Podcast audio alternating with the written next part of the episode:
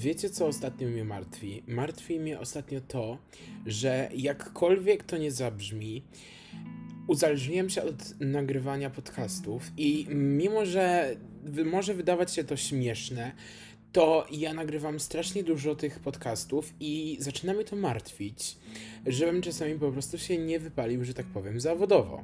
Dzisiaj porozmawiam o dosyć dosyć rozległym temacie i w sumie jak zawsze w każdym moim podcaście.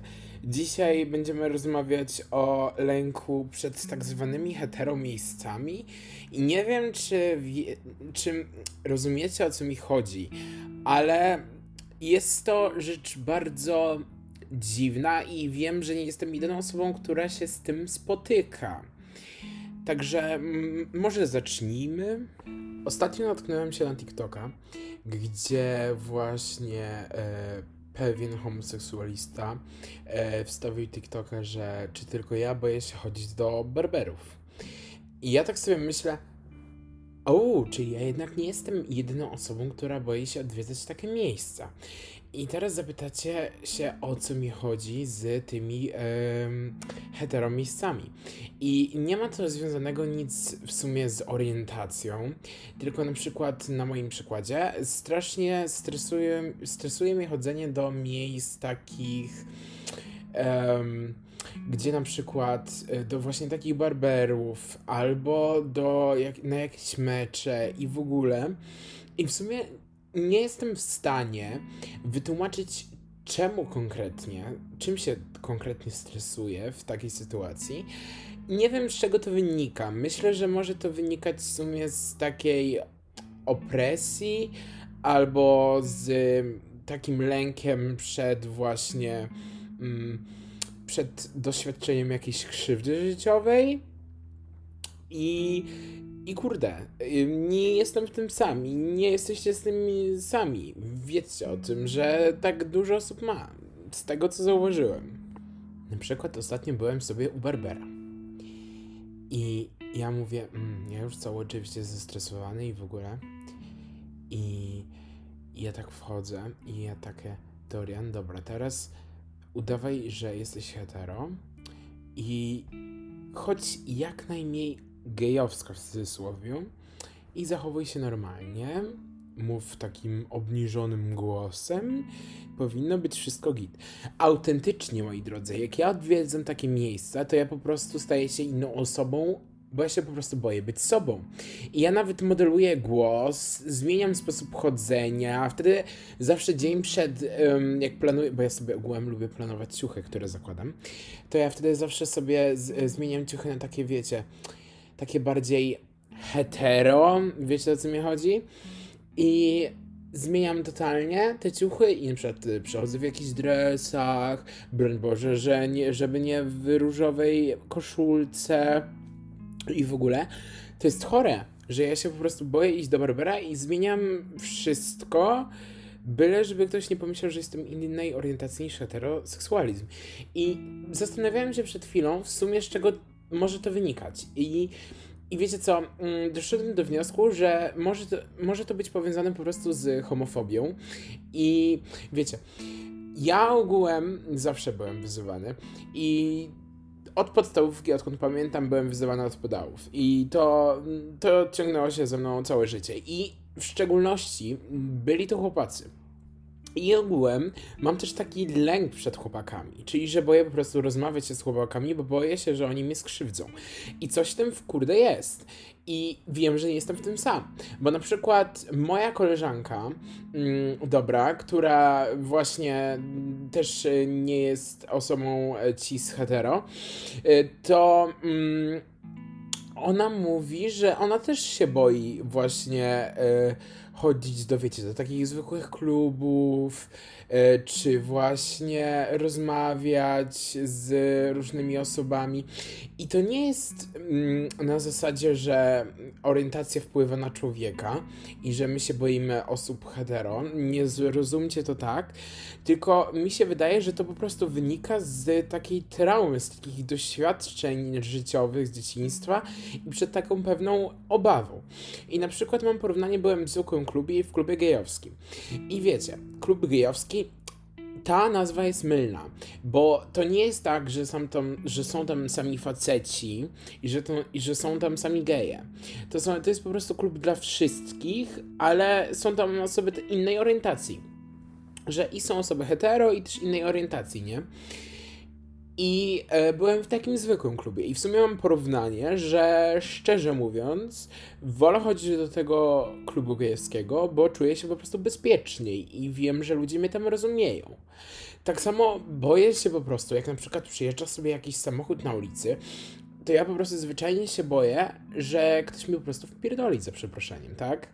Taka jest prawda, takie są realia i, i wiem, że u osób o innej orientacji seksualnej zmierzają z tym się codziennie, z takimi problemami.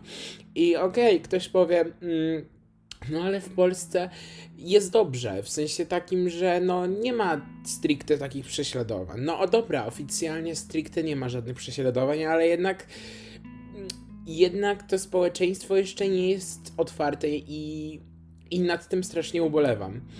E, I znowu oczywiście odbiegłem od tematu, jak za każdym razem, to już jest standardzik. Wracając, powracając do tego,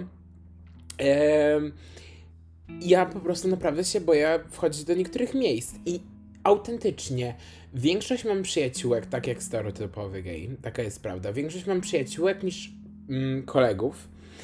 I ja się strasznie boję nawiązywać kontaktów z facetami.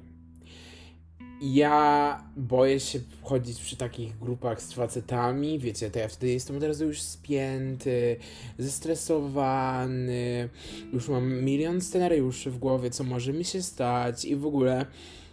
I kurde, to jest że ja tego wcześniej nie zauważyłem. To jest tak pogmatwane i, i pracuję nad sobą, staram się to sobie zracjonalizować i staram się uspokoić i mówić, że nie ma w tym żadnego uzasadnienia z takiego mojego zachowania, ale to nie jest takie łatwe.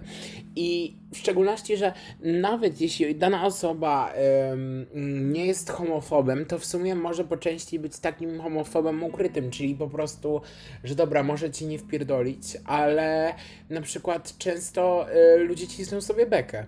Po prostu, aha, jaki gej. gej oczywiście mm, często używają słowo pedał zamiast gej, ale to już to jest, jest inna sprawa, ale często po prostu jak mnie wkurza po prostu takie zachowanie, że śmieją się z czyjejś orientacji. To jest rzecz irytująca i wiem, zdaję sobie sprawę, że mnóstwo osób, które mnie teraz słucha i mnóstwo osób, które mnie zna, to właśnie wiedzą, że jestem gejem i też niektóre osoby, które wiem, że słuchają tego podcastu, wiem, że tak robią i wiem, że się ze mnie śmieją. I tak się, moi drodzy, nie robi. Jest to po prostu irytujące i nie widzę w tym żadnego mm, najmniejszego sensu. I irytuje też mnie to, jak po prostu, mm, wiecie, jak e, gej e, się przytuli z gejem, to jest wielka spina. E, po prostu jest ogromna spina i jest problem. Ale w momencie, kiedy dwóch heterobyczków spotka się na swojej drodze i po prostu mm, się przytulą albo pocałują albo cokolwiek, to po prostu jest to zamieniane w żart i, i to jest śmieszne i nikt nikomu z tego powodu nie wpierdoli. No moi drodzy, w którym świecie my żyjemy? Ja, ja, ja nie rozumiem. E, I na przykład mm, chłopacy ci z hetero mogą bez problemu mm, całować się z drugim chłopakiem bez żadnej obawy. A u osób homoseksualnych to niekoniecznie tak wygląda, bo ja przynajmniej nie wyobrażam sobie pocałować e, chłopaka publicznie. Zacznijmy od tego. E, i wiecie, i to jest jakby pobłażane, a nam nie. Nam jest źle, bo my się wtedy afiszujemy i że my chcemy zniszczyć polską rodzinę i chcemy zniszczyć wszystko, co jest po prostu na drodze. No nie, nie jesteśmy jakąś machiną, która chce zniszczyć cokolwiek. Mm. I wracając do tego lęku przed y, miejscami właśnie, to na przykład ludzie ludzie odmiennej orientacji czasami boją się i jedyne co możemy najlepsze zrobić to po prostu pomóc takiej osobie i być przy niej. I nie ma w tym nic dziwnego, bo po prostu jest narracja w Polsce jaka jest i ogółem na świecie, bo nie powiem, że, że jest dobra, no bo skłamałbym po prostu. I po prostu warto okazywać wsparcie i, i po prostu być przy danej osobie. I moi drodzy, queer ludzie, pamiętajcie, że jesteście zajebiści, że was kocham, a do Elias również jesteście zajebiści, również was kocham. I dziękuję za ten odcinek, bo on trochę dynamiczny, bo oczywiście był na spontanie, jak moje całe życie. Niemniej jednak mam nadzieję, że to, co poruszyłem, to przekazałem i życzę Wam miłego dnia bądź wieczorku. Pa, pa.